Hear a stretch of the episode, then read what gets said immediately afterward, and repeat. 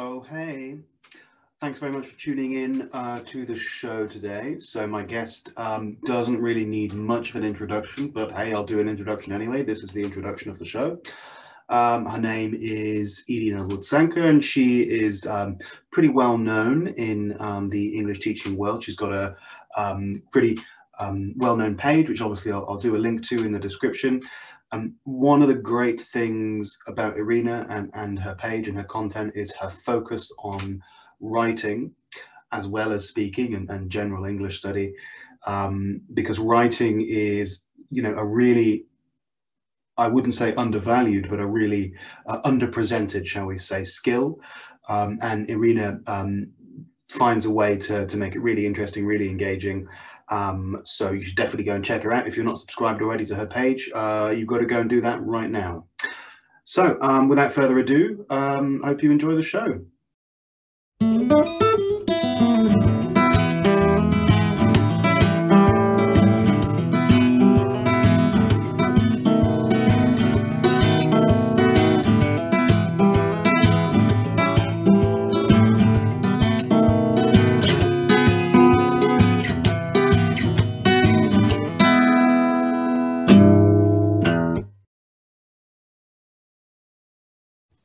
Three, two, one.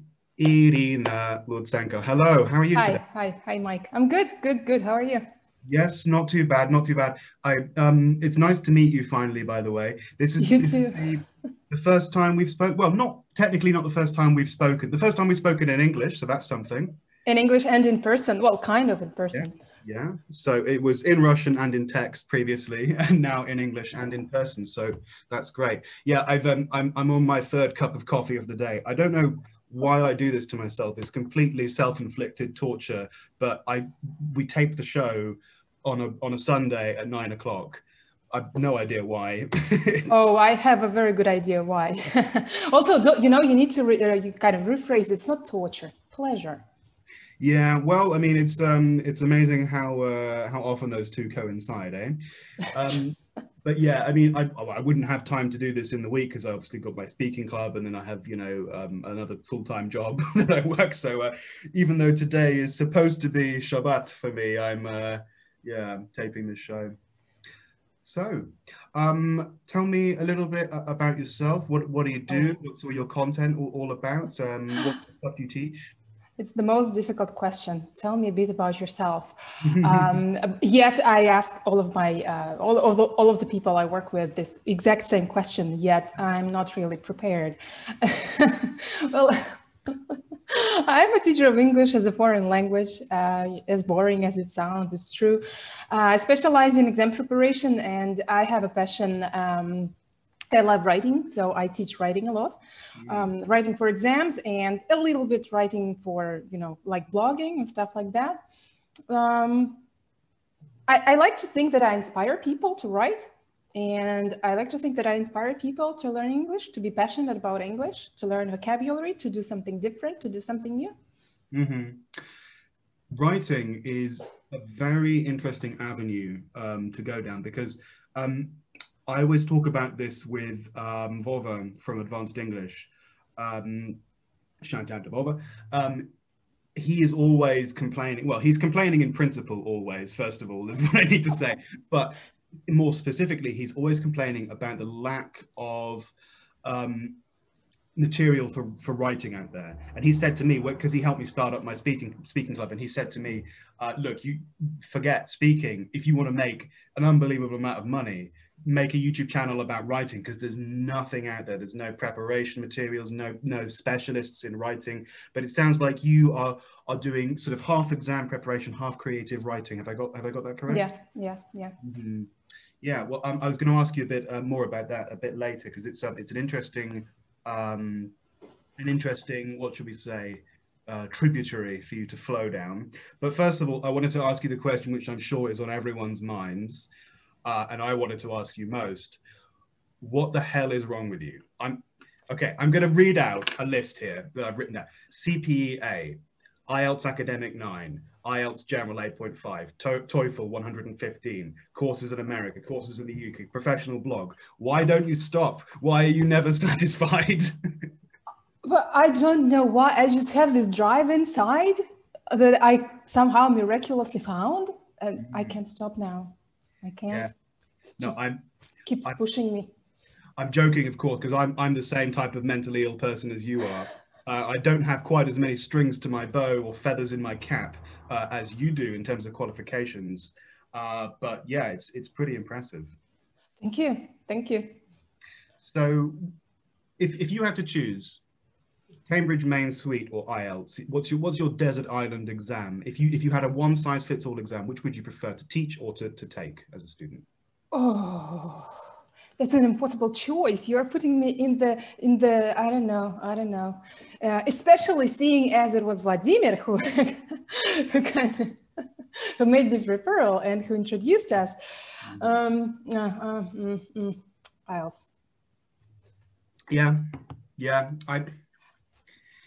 Here's the thing: IELTS is it's such a wide spectrum. It's supposed to be able to tell you anywhere between sort of you know low upper in, slash intermediate to um, C2, um, but I don't know how accurately you can do that. So I think Cambridge is more accurate uh, in terms of specifying exactly what your level is, but IELTS has a, a wide application if you want to get a visa, if you want to go and study. Um, what, what, do you, what do you think? Well, I think actually, you know, it's uh, I've taken three international exams, and uh, my, my scores they are always uh, you know comparable. They if you compare the scales, they they are the same. So my score is basically the same in any exam. That's why I think all of them uh, measure people's uh, English skills, people's English level uh, more or less equally. Mm-hmm. Mm-hmm. That's interesting. I'll have to get you on with a, a little a little debate with Vova because I, I don't think he agrees with me. I know, I know. you should. It's, it's good that he's not here. yeah, yeah, yeah. But but I mean, they do assess different skills. Uh, but if you work hard enough and if you you set your mind to it, you will succeed in any of them. Mm-hmm. Mm-hmm. All right then. Um, so let's go back to writing, shall we? Because um, what, one of the things that I love most about, by, by the way, I didn't even say the name of your page. Um, tell people where to find your page and what it's all about. Oh, on VK, it's uh, vk.com slash I-R-A-L-U-T-S-E. Mm-hmm. Uh, you know, it's a very, um, it's just my name, basically, in short, Ira Lutze. And uh, Instagram, I think it's uh, ira.lutze.il. So I-R-A dot uh, L-U-T-S-E dot IELTS. And when you say IRA, let's just be clear, we don't mean the Irish Republic. The, yeah. short for Irina. Yes, yes, yes. I, I I, I, love Ireland. Yes, yes, yes. I don't want any violence in there. Hey, the the IRA loves Ireland as well, but just in a more uh, bombastic way. Yeah. yeah. Okay. so one of the things that I love, one of my favorite posts um, that you do is uh, Irina's Five. Um, do you want to go ahead and explain what that's all about? Because I do a similar thing actually. Well, basically, I take because I, there is a lot of vocabulary that I come across everywhere, um, and what I want to do is recycle this vocabulary, just make sure that it's in some kind of context. Um, so what I do is just I weave them into one story, however ridiculous it might sound. Um, just for the sake of practicing. Um, and uh, sometimes vocabulary is new, something new that I learn. And sometimes it's just a phrase that I like that I realize I don't use very often. Mm-hmm. Um, so it's, yeah, it just basically works like this. Um, the original intention was recycling vocabulary, but then it just turned into an exercise in uh, imagination. it was fun. I was always kind of looking and thinking, how can I weave into uh, one story the word um, I know, lanyard and the word, um, which is very specific, it's an object, right, that you wear on your neck, and something more abstract like um, anodyne, anodyne celebrity interview. So I was thinking, how can I do it? It's, fun. Mm-hmm. Yeah, I, I, do something similar when I'm learning um, new vocabulary in Russian. I will um, not so often will I write a story uh, per se. I often try and write a poem, and again, it you know like like your story, you say, it's just some sort of silly story. I, again, you know, obviously it's a poem, and not in my native language. Um, you know, even even more so. So it, it's complete nonsense, but it just getting some words to rhyme and and you know um, putting together some sort of some sort of um, narrative is yeah a super super helpful way of, of learning yeah um, vocabulary writing poetry is far more superior to writing this this this short stories. I, I, I yeah. Well, Heads off poetry. well, you haven't read the, the nonsense that I write, so put that to the moment. but no, I- I'll only write short sort of quatrains, um, quatrains for, for people listening who uh, are not sort of, you know, super into poetry, which I, I completely understand. Quatrain is like this uh, four line poem. So I don't, are you, you, you're a fan of poetry, aren't you, Irina? Not a fan, but yeah, I do like poetry. Yeah. A little bit. Do you mostly read in English or in Russian if you're reading poetry? Oh, both, both. hmm So if you know, um, I don't know if you know this sort of you know satirical poets, but people like um, uh, Guberman, He he published these short um, four-line poems. Uh, he called them Gairikim, obviously in honor of himself, and so he um, you know wrote a lot in the 1970s and the 1980s about. Um, you know, when he was he was in prison for essentially for dissident activities, uh, and just these really um, um, like something I've I've often found about writing is that brevity is so important. If you can express, um, you know, this idea, um, this um, really, you know, sort of quick-witted um, concept in in a short space, it really blows my socks off when I when I read that sort of stuff. Exactly. Exactly. Mhm. So, what sort of stuff do you like to read? Textbooks. Textbooks, yes, and articles, uh, because I like, you know, I always, uh, when I read them, I always evaluate them or in terms of, can I use it in class? Mm. it's awful, actually. I, I, I read for pleasure very, very rarely. Um, well, that said, I, I started reading The Lord of the Rings on Vladimir's, Vladimir's recommendation. Oh my God, he is obsessed with that book. Yeah. he never shuts up. Honestly, so when um, Vladimir was was a student of mine for a while, and um, so we had some lessons over the summer, and I realized that he had this sort of mental illness uh, regarding Lord of the Rings. And for like three lessons, I didn't need to prepare anything. I just said, "Okay, Vova, tell me about Lord of the Rings," and he would just for an hour and a half just not shut up about Lord of the Rings. Um, yeah, he loves it. He loves it, and The Hobbit too. Um, so yeah, he's um, he's pretty he's pretty fun. Yeah, we'll see. It's The first nonfiction book I've, I've read in years, unfortunately. Non-fiction. Nonfiction, yeah. You mean fiction? Fiction, sorry, yeah. yeah, I was going to say it's a historical. Freudian sleep, you see. Yeah, yes, absolutely. So, Nonfiction is all I read. what sort of like I, I'm I'm a big fan of non-fiction as well. I also have to um, force myself to every now and again read a bit of fiction because I'm just I'm so curious about stuff that's happened in the real world, and I feel like if I'm reading fiction, then I'm going to miss out. Do you know what I mean? So, what what sort of things, what sort of topics do you like reading about? About I don't know, um, politics, environment, um, art. Oh, uh, something like uh, personal growth, yeah, success, how to be productive, how to be effective, how to uh, um, stuff like that.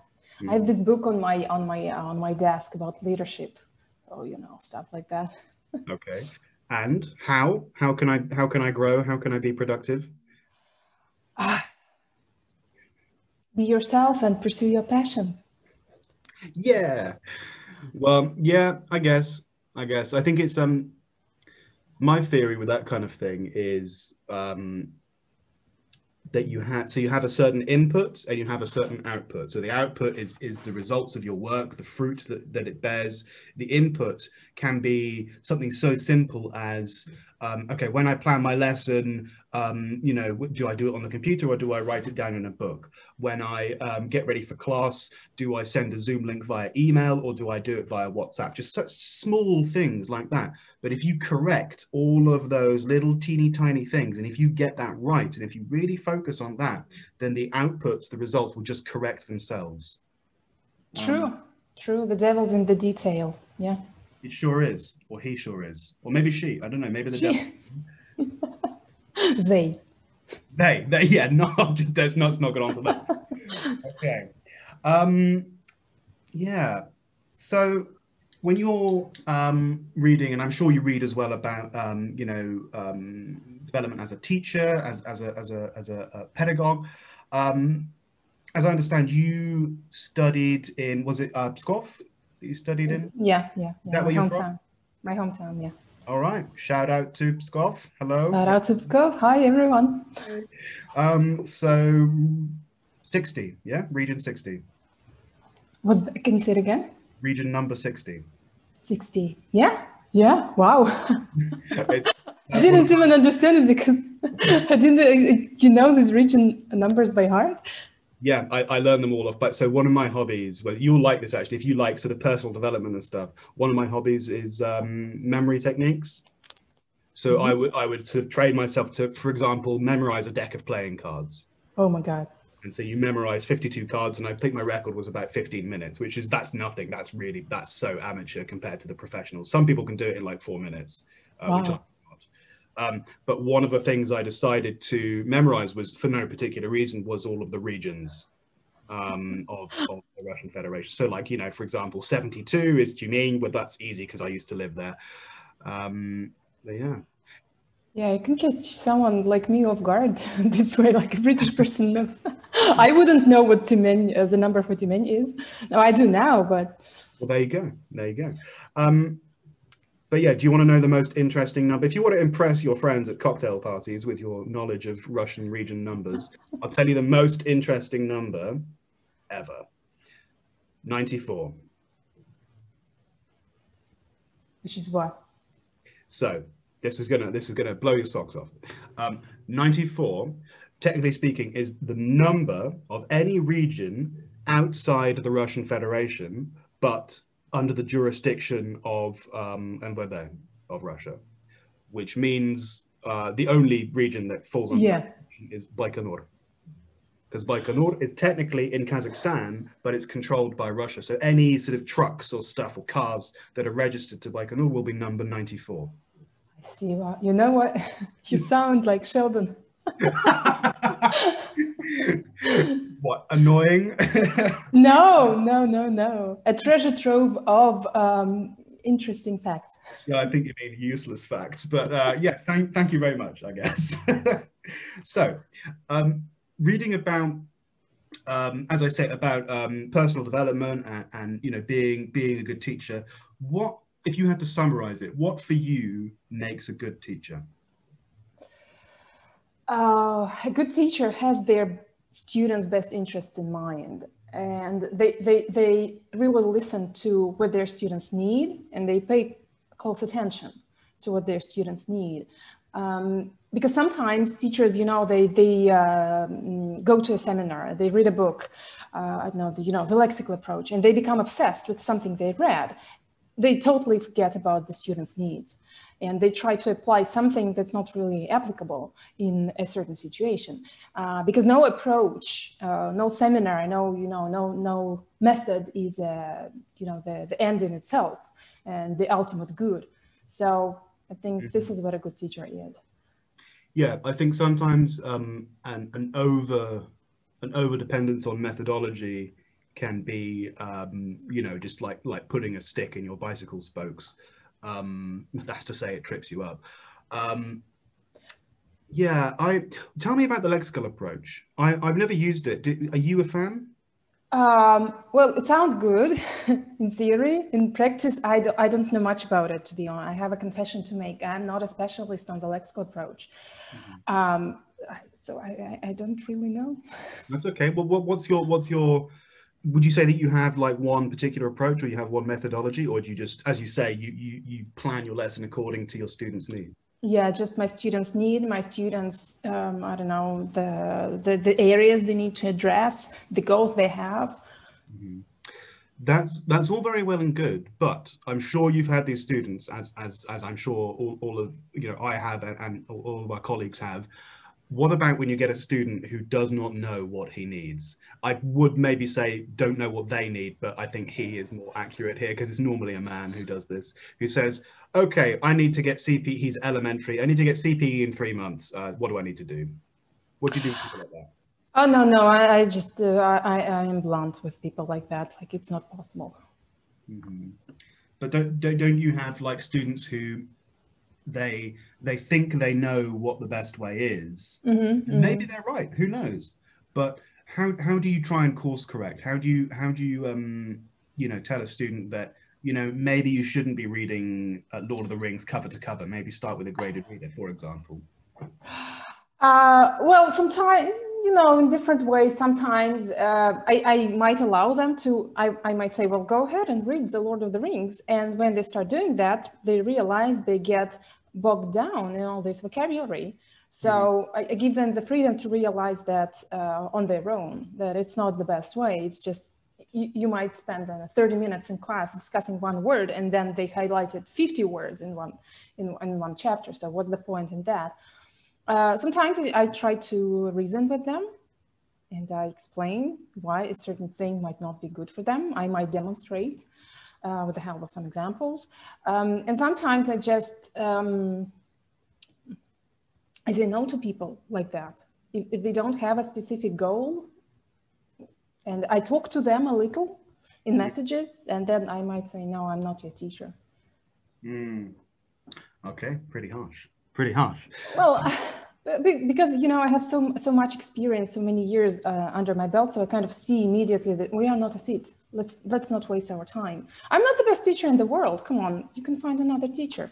So don't say that, Irina. You are the best teacher in the world. don't let anyone tell you different. You go get him, girl. Thank you. Thank you. okay.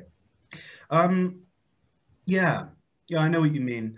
Um, so as regards, um, so when you're teaching um, a student for, you know, for a particular exam, um, I've always been torn between this because as far as I'm concerned, the best way to pass whatever exam it is, whether it's CAE, IELTS, TOEFL, CPE, um, is to keep practicing English, keep you know general yeah. English practice, yeah. and then at the last second, just just a little bit like that Turkish butcher uh, with some exam format yeah. knowledge. How but I, I, don't know whether I've got the right balance there. How much of being successful in a Cambridge exam is knowledge of English, and how much of it is knowing the exam format and knowing the tricks and tips, etc. Uh, I'm not a believer in uh, tips and tricks generally. Uh, I think any exam, success in any exam is 90% uh, English. Mm-hmm. The format, you master 10, percent yeah, you can master the format in what, I don't know, one month. Mm-hmm. Mm-hmm. And again, returning to the, the issue of Cambridge versus IELTS, or Cambridge Main Suite, I should say, versus IELTS, um, do you get the feeling that one of those exams more than the other, um, you, you would benefit from learning the format a little bit?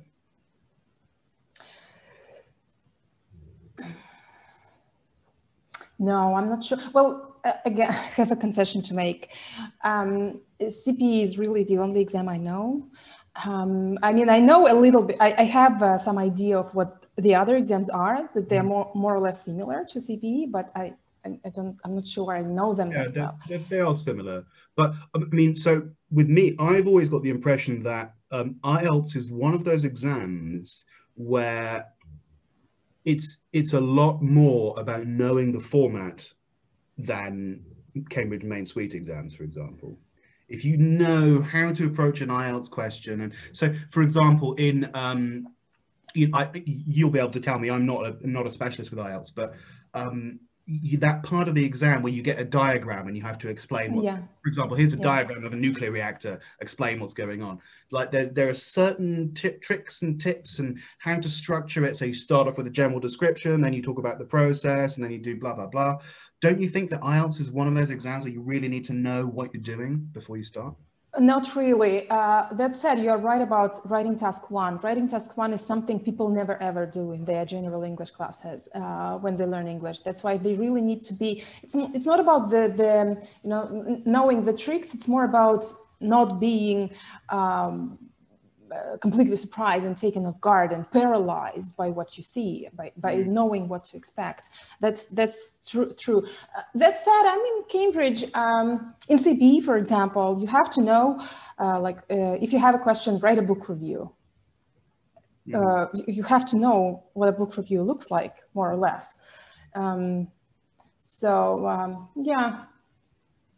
yeah yeah i think that's um that's true of a lot of exams where um, when you open, so uh, task one, yeah, when you have this picture, um, when when you open up the exam and there's the picture of a nuclear reactor and you're like, oh my god, I don't know anything about nuclear reactors. Well, as it happens, I personally do because I I'm I'm very interested in nuclear energy. But that's you know whatever. It, okay, picture of a picture of a trombone. Oh my god, I don't know anything about trombones. But then you need to calm down and realize that there's always a way. They wouldn't have given you a picture. Yeah, you're not supposed to know.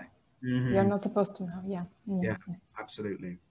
So here's the um, the shock content part of the podcast.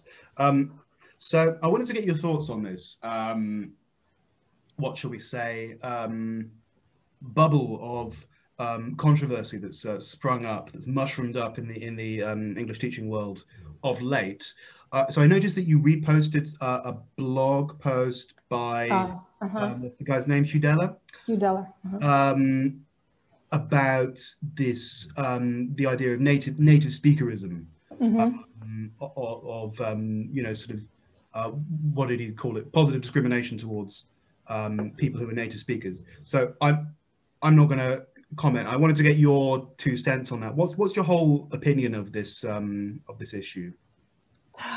Uh, well you have to ask a more specific question uh, my opinion is that I'm not going to lie. I'm going to be um, mm, uh, candid.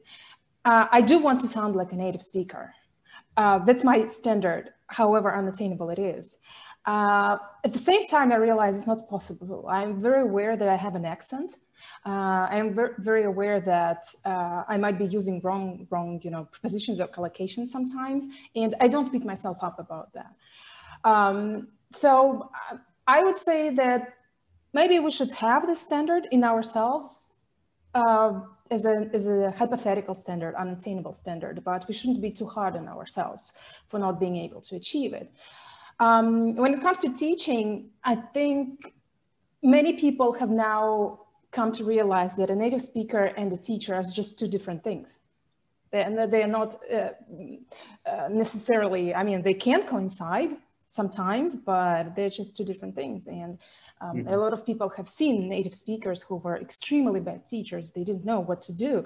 Uh, they just came to Russia, for example, to to have fun and and. Uh, yeah, I, I, know a lot of people like that, um, and that that's that's one reason why um, you know I, I I took my responsibility very seriously.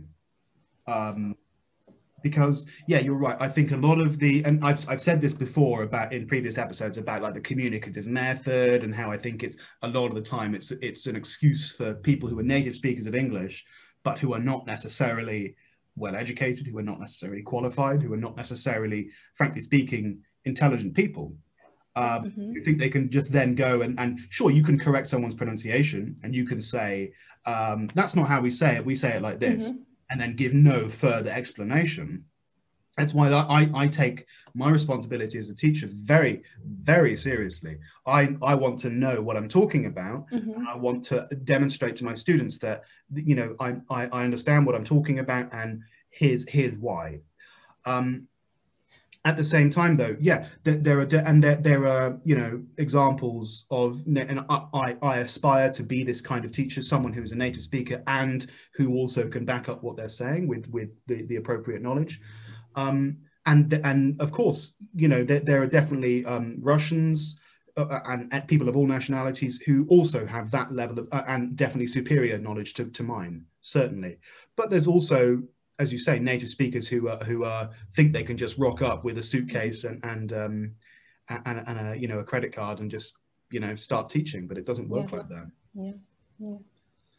Um, but but this is this is where I think um, Hugh Dellar in his blog post was, was frankly speaking being a little bit a little bit silly was saying something like this positive discrimination towards native speakers is toxic. So it it sounds like a bit like virtue signaling to me. Um, a bit like you know that that's that's silly. There is definitely there's a reason why some people might want to study with a native speaker. You can't call that discrimination. I'm sorry but if if you have a, a teacher who happens to be a native speaker and um, you know knows what they're talking about and is a competent teacher then of course there's a you know like if i was going to go and study russian again i'm sorry i wouldn't go and i wouldn't go and ask an english person i would go and find a russian native speaker it's not discrimination I think you, ha you have the right to, um, I mean, to, to want whatever you want. Uh, but then um, I also, I want, to, I, I, think the word toxic is a very strong word uh, because I, as I was reading this, this was very, it's, it's not certainly not the world I live in. Hmm. And I, I, certainly have not. I have. I have always had students. My students, you know, have always said a lot of good words about me. They thanked me uh, profusely. So, I kind hmm. of, yeah, it might exist in theory, but um, I don't know. Maybe toxic is it's a bit, you know, he's being over dramatic. But then again, it's not the context that I live in. Maybe in other countries, it's the case. Maybe I think, um, yeah, in in, in Russia not so much these days, but certainly, you know, back in the day, I think pe- people kind of like, you know, their, their eyes bulged, especially, you know, living in Siberia, um, when they, they'd see what their native speakers who live here in Tyumen, really. Mm-hmm, mm-hmm. Um, and, and I think that sort of, you know, sort of level of shock um, that that contributed towards this whole problem that people would just you know come to your class because oh they're a native speaker they must know what they're talking about. Mm-hmm. but as i say i i, I think that there is an emerging middle class in russia. The russian market is changing. And it's true about china as well about latin america to a lesser extent these sort of growing um, middle class um, societies where where russian consumers are, are not going to put up with that anymore russian they will see this guy yeah. just rocked up from America, has no idea what he's talking about. Yeah, yeah. Okay, well, sorry, I'm going to go and study with Vova. I'm going to go and study with Irina because yeah. they actually know what they're talking about. Yeah. So the consumers dictate the market. There is a sort of free market society in Russia. So, um, yeah, I don't think people are put up with it anymore. It's true. They don't. They don't. Yeah, it's. It, we can think of people as you know, kind of. I I don't know, a herd of sheep who just follow whatever. Uh, you know, whatever carrot someone is waving at them. Uh, no, no, no, they can tell the difference. Yeah, mm-hmm. yeah for sure, for sure. Okay then. Um, yeah, I um, I think as well. What what this has to do with is um, knowledge of L one. Um, that's to say, students' native language. I mean, I I would I would have a much tougher time if I were teaching a classroom full of, let's say, um, Chinese speaking learners or um, German speaking learners, I would have a really tough time teaching that class because I very often I will use Russian in the classroom, not super often, but sometimes. Um, and the, the, you know, sort of knowing mm-hmm. why someone's making that yeah, mistake. Yeah, exactly. Um, exactly. It's super helpful. I mean, do, do you, do you, first of all, do you use uh, Russian in the classroom? And second of all, um, have you had any experience of teaching non-Russian speakers? Uh, Russian is prohibited in my classroom. Hmm. Uh, I, I never use it. and I, my students are prohibited from using it. If they ask me to translate, I don't. I ignore their requests. Uh, I do have experience of uh, teaching, preparing some people for IELTS, people, uh, someone from Argentina, someone from India, yeah, some some other nationalities. Mm-hmm. Mm-hmm. mm-hmm. Um, Why is Russian prohibited in you? Are you a, some sort of Russophobe? no, because I think translation is the uh, the root of um, ninety nine percent of mistakes. Interesting. what you mean, like um, translation is the root of mistakes? So you mean what people mistranslating things in their head and then? Yeah, yeah, and then they become so used to it, they rely on this so much that they don't check for collocations, they don't check, they don't even think for collocations, they just think I will translate it and it's fine. Mm-hmm. Mm-hmm. I mean, I I do see what you're saying. I think there's a time and a place to use Russian. Um, it's the, the, the time and place is not during speaking practice. So, for example, when I have um, when I do my speaking club or whatever, we're doing speaking practice in a regular class, um, I yeah, of course, we will not um, allow people to speak Russian because, um, as as you know, my favorite phrase goes, um, you know, your brain has to understand there's no plan B. You've got yeah, to say yeah, exactly, exactly, exactly. But I mean, I, I would still say that So I mean, I I love language. That's that's my my sort of passion. And when there's a super interesting parallel between this is how we say it in English, this is how it's said in Russian, and you know, looking at the you know the stories of where these words come from and the derivation and the etymology, isn't that isn't that worth talking about in class? I think it's super interesting. It might be. Uh, I, am not saying um, like I, I frown upon translation in my class. Um, because I've seen so many uh, um, negative effects of this, so I don't do it. It's, you know, for, for, me, it's just easier to prohibit it rather than uh, kind of go into this lengthy debate of, oh, it was useful in that time, but it was not useful in another uh, case. So, because students kind of need this this habit, just they speak English, that's it. Uh, you're right, absolutely, and different people are different. You know, some people use uh, it's, it's just a matter of preferences. People have preferences in terms of using um, approaches, course books, um, I don't know, online dictionaries. It's yeah. just not something I do. I, I don't. I, I, I don't want to vilify translation. Mm-hmm. I noticed as well from your uh, page that you also studied uh, German. Was it? Oh yeah. How's in German these days? Is it like my Spanish? No, no, no. I, yeah, I'm, I'm, guessing it is. I, I have a I have a diploma which says I'm a teacher of German. I haven't spoken it for 16 years, so mm, no, no. Yeah, it's it's amazing how quickly you forget because I because so I did Russian and Spanish university, um, and um, yeah, it's it's unless you keep all of those plates spinning at the same time. by the way, that's not how you spin plates for anyone watching the video. Um, it's yeah, it's. I mean, I, I spent um, my my year abroad in my third year at university. I spent in Russia entirely, and then I came back, tried to speak a word of Spanish, and it just comes out in Russian. Yeah, can't yeah. stop. Um,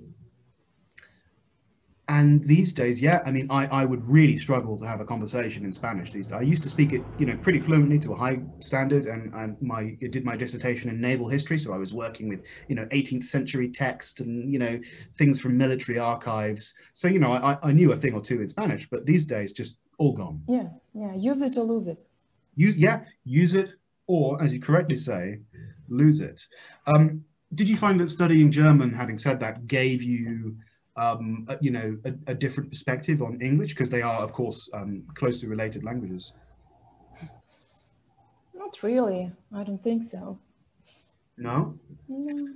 Well, I think it's interesting to observe, um, you know, those words which are of Germanic origin, so sort of like Anglo-Saxon um, words, and those which came later with the Norman invasion. So when the Normans invaded, uh, in 1066 and, and, brought across all of their Latinate words.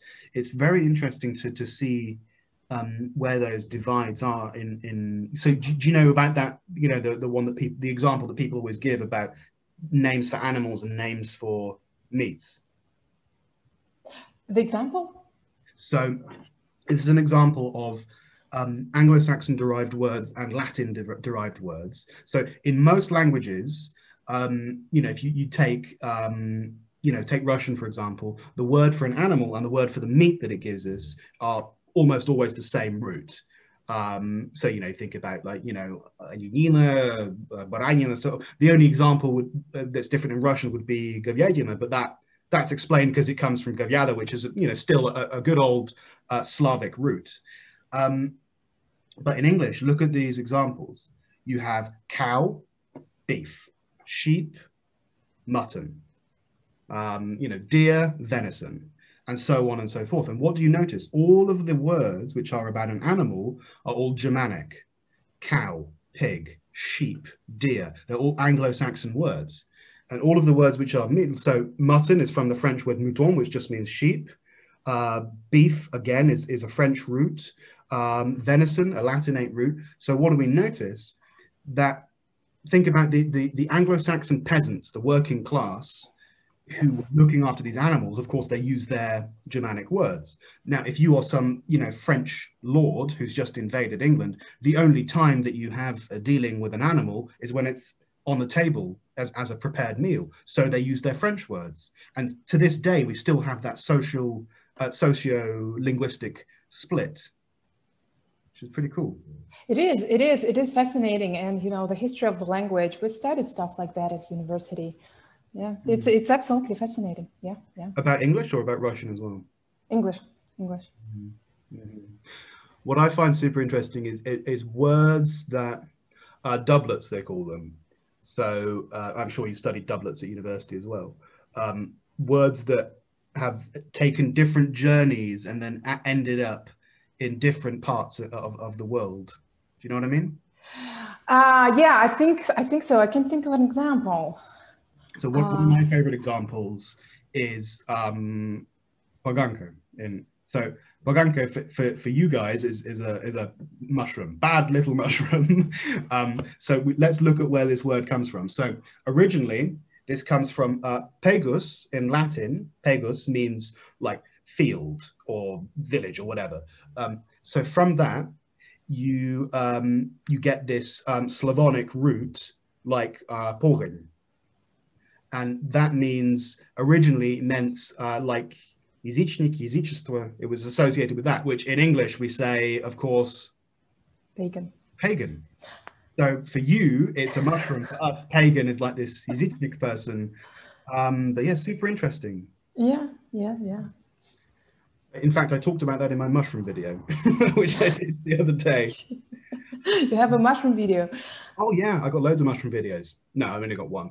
Um, but yeah, we, we did um, different ha how to say different mushrooms in English, and um, I didn't know many of them because oh. we don't really collect mushrooms. Yeah, yeah, yeah. Uh, I learned a... chanterelles at one point. It was fascinating. It sounds so beautiful, chanterelles. Chanterelles, um, you see chim. Yes. Uh-huh. Yeah, fox mushroom. I, I would know it in Foxes, Russian. Yeah, yeah tiny yeah, fox. I had no idea what it was. Yeah. Um, yeah. Uh, another interesting example is when this process of two words going to, along different paths, when it happens in the same language, that is super, super interesting. So one of my favorite examples is, so um, good old Russian word, izvest. Okay, so izvest is a word that has comes from Greek originally, and it spent you know hundreds of years evolving and changing and going through old church Slavonic into modern Russian, and then we get this word izvest. Yeah. So originally, let's look at where that comes from. The root of that word in Greek is sbestos, and sbestos in Greek means extinguish. Yeah. So like to, to put out a fire. Um, if we put the negative prefix at the beginning of that, a plus asbestos, asbestos, then it means unextinguishable, which, you know, is why they're called, is this, this unextinguishable name. Now, you probably already guessed what's the second word. If we take that word directly from Greek, then we get the, the, the good old Russian word asbest. So asbest or asbestos and izvest are one and the same word. Pretty cool, right? It is. It is absolutely. Well, you see, it's a whole. Um, yeah, yeah. Do you often get to teach that because it's a whole new field? You can take the you know you know uh, teach a whole course based on that. Oh yeah, yeah, for sure. Um, do I often get to teach that? Um, well, I mean, when I sort of, you know, force the class to listen to me ranting about language for, for hours on end, sure. But um, it is it is super interesting because um, you got to ask why are those words so different? If it's one word, why are they different? Well, because the, in the first situation, um, you have a word which has undergone hundreds and hundreds of years of linguistic evolution, which is why you know easiest. It looks like a it's like a super Russian looking word, yeah. Um, asbest, on the other hand, mm-hmm. we we forewent all of that um, evolutionary process and we you know we just went and took it straight from greek. So that's why the words look so different. Yeah. Now that being the case what you very often find with these types of linguistic doublets is that the the, the first word which has undergone all this evolution that normally describes something which is um, you know quite physical pedestrian um, and which is you know has been used for a lot. So, you know, izvest or lime in English, by the way, lime um, is used, you know, historically in a lot of, you know, building materials and stuff. Whereas um, asbestos is quite a modern technology. It was invented what the 1950s, so they um, you know just took it straight from uh, ancient Greek. So you find that the the word which is taken from the language wholesale, which is stolen from an ancient language, normally describes something more scientific, more academic. Yeah. Um, and a good example in English as well is things like um, so you have um, the adjective from sun could be sunny. So you know that that's a very old word sunny weather sunny disposition for example. But then if you want to talk about radiation or you want to talk about orbit. Solar. Solar. Solar So- activity. sunny is an anglo-saxon root and solar is just taken straight from latin. Yeah yeah yeah these these divides are very very old divides still here today Yeah, yeah, yeah. And the same word in English. This is the reason why the same word in English will have several different uh, synonyms like uh, stomach, uh, abdomen, uh, Belly. one of belly. One of them is bound to be Latin. hmm Yeah, and that's um be- because we have so many um, you know etymological antecedent languages. That's one of the reasons that makes um, you know English so vast in its vocabulary and so varied. I mean, that's why we can say big or huge. That's why we can say small or little, uh, or you know, or large as well would be another example.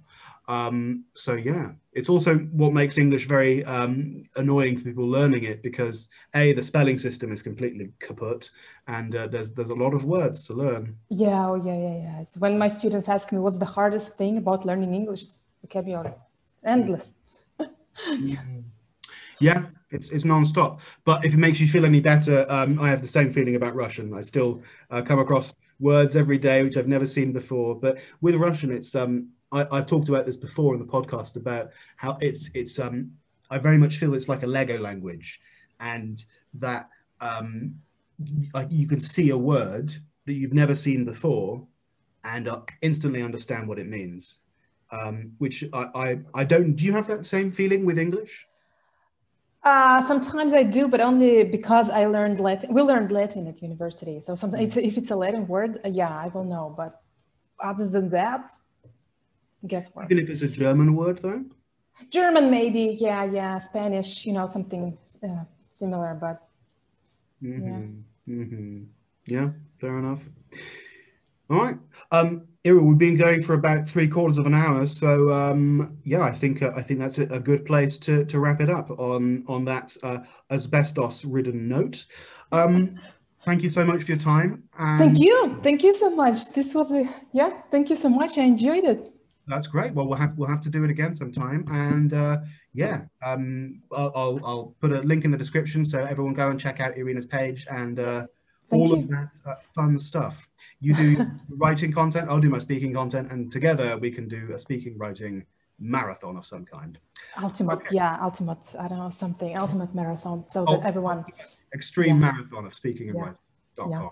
forward slash for the, for the brave, for the resilient. Yeah, Resilience Marathon on ice. yeah. I wonder how many um, participants we will attract. Three. Zero. I continue zero participants. I wonder if you could do some sort of extreme sports version of an English exam. You've got to, because you know they have that thing like chess boxing where you do a round of boxing and then you play 10 minutes of chess. We could do like, um, I don't know, extreme sports version of English. You have to do a bungee jump and a skydive and then do an IELTS part two. Yeah, and then write a line graph description. oh, Jesus Christ. Only not that, please. That's Yeah, even more yeah. extreme than, uh, than bungee jumping. the ultimate test. Indeed. Indeed. All right. Thank you so much. Thank you. um, Have I a will- wonderful day. Yeah, you too. I'll see you when I see you. Thank Bye you. See you. Bye.